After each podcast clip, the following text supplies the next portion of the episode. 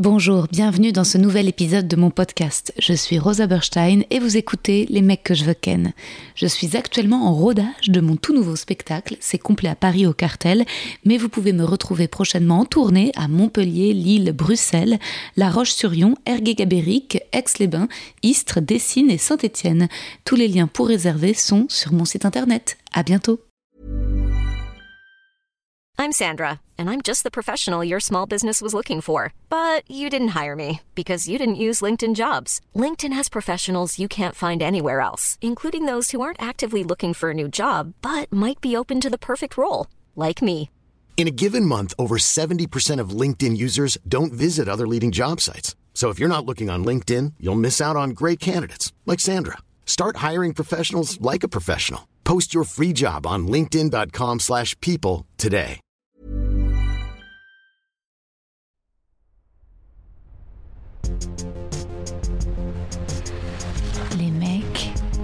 Mecs, les mecs que je veux ken.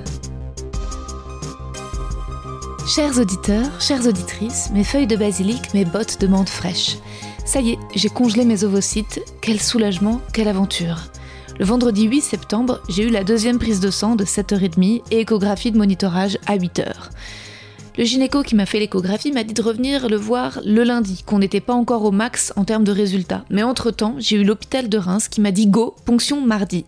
Je devais faire encore deux soirs de Bemfola et Cétrotide le vendredi et le samedi soir, puis déclenchement de l'ovulation le dimanche à 21h avec l'ovitrel et le décapeptile. Des noms barbares comme ça, qui peut-être ne vous évoqueront rien, mais que j'ai tellement répété dans ma tête pour être sûre de ne pas me tromper, de ne rien rater. J'ai annulé un plateau le samedi soir pour voir l'infirmière et je suis partie en trombe le dimanche du Paris Paradis Festival où je jouais sur la scène du cabaret sauvage. Je ne sais pas si c'est les hormones, j'imagine que si, mais j'étais fébrile sur scène. Et puis, plus rien n'avait d'importance que ce projet. Je suis arrivée à 20h30 à mon rendez-vous le dimanche avec l'infirmière. J'avais 30 minutes d'avance, alors j'ai mangé une pizza brûlante en l'attendant. Pendant plusieurs jours après, j'avais des petits lambeaux de chair dans le palais. Quand je passais ma langue dessus, je me rappelais mon impatience, mon anxiété. Le lundi, rien, plus de picouse. Et le soir, direction Reims pour la ponction le lendemain matin à 7h15.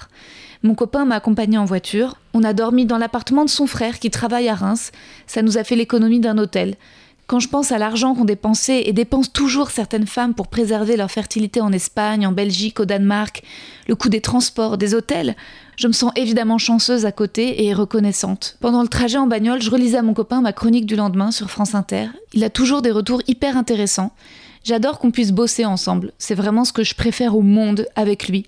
Ping-ponger des idées de blagues. J'adore le sexe avec lui, c'est bien sûr très très cool, mais je crois que notre complicité intellectuelle, c'est vraiment ça qui fait que je suis amoureuse, que j'aime être en couple avec lui. Pour Zoom Zoom Zen, il y a toujours un thème obligatoire. Ce mardi-là, c'était la dépénalisation de la drogue. Donc, avec M, je vais pas tout de suite euh, donner son prénom entier. Avec M, mon copain, on écoute des podcasts sur le sujet. On se renseigne, on apprend des trucs ensemble, on débat. Parfois, il est peut-être plus à gauche que moi. Je me gauchise à son contact. On était KO en arrivant à Reims et encore plus KO le lendemain matin au réveil. J'étais stressée. On a eu une mini engueulade euh, pour un sujet de divergence récurrent, le pliage des draps. On n'a vraiment pas du tout la même vision du pliage des draps. Lui aussi était stressé. Il essayait de me le cacher, mais je voyais bien qu'il flippait pour moi. Il espérait que tout se passe bien. Il s'est passionné pour le sujet et conseille maintenant à toutes ses amies de congeler leur ovocyte. C'est limite un peu gênant. Je lui dis génial que tu sois un allié, mais ne donne pas des conseils aux femmes sur leurs ovocytes. Enfin, c'est mieux qu'on se les donne entre nous. On a un peu galéré à l'hôpital pour trouver où aller et en fait on, comprenait pas parce qu'on avait rendez-vous à 7h15 mais le secrétariat ouvrait à 8h. On nous a fait attendre dans une chambre puis finalement vers 7h30 j'ai pu aller au bloc. J'avais opté pour une anesthésie locale et au dernier moment j'ai flippé. Quand l'anesthésiste m'a dit Vous pourrez voir les ovocytes quand on les ponctionne sur l'écran, j'ai eu la nausée. J'ai eu peur de refaire un malaise vagal. J'ai demandé l'anesthésie générale. Là-dessus, vous, vous vous connaissez, vous saurez si jamais vous souhaitez le faire, enfin ce qui vous convient le mieux. Moi, je crois que je voulais pas être consciente pendant qu'on trifouille dans ma zézette. J'ai hésité, hein. J'avais une voix dans ma tête qui me disait si un jour tu accouches, Rosa, tu seras obligée d'être consciente et des gens trifouilleront dans ta zézette. Mais je me suis offert là ce répit cette fois-ci.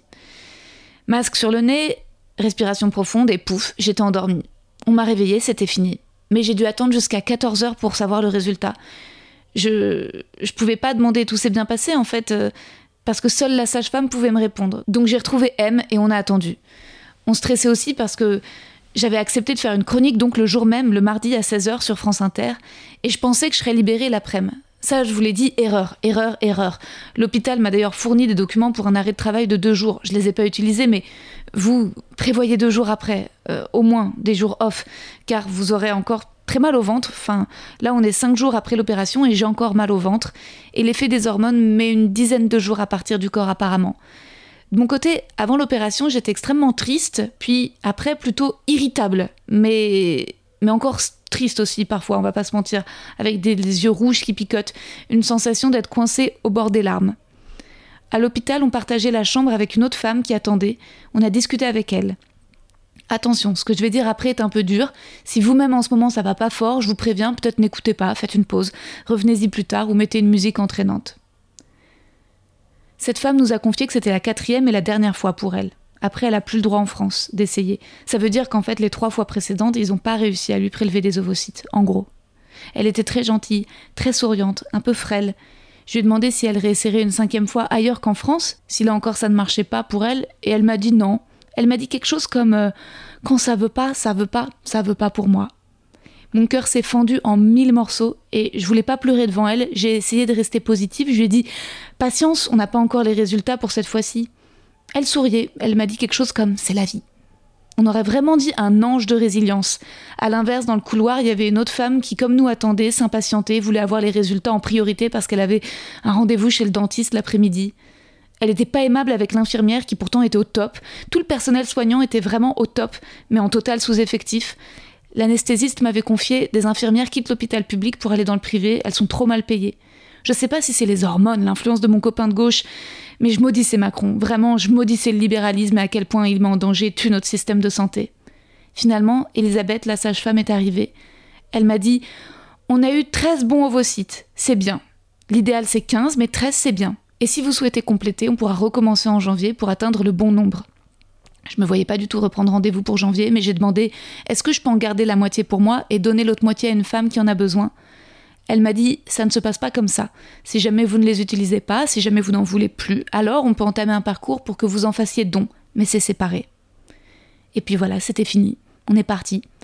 J'ai dit au revoir à ma voisine de chambre et j'ai pas su si ça avait marché pour elle.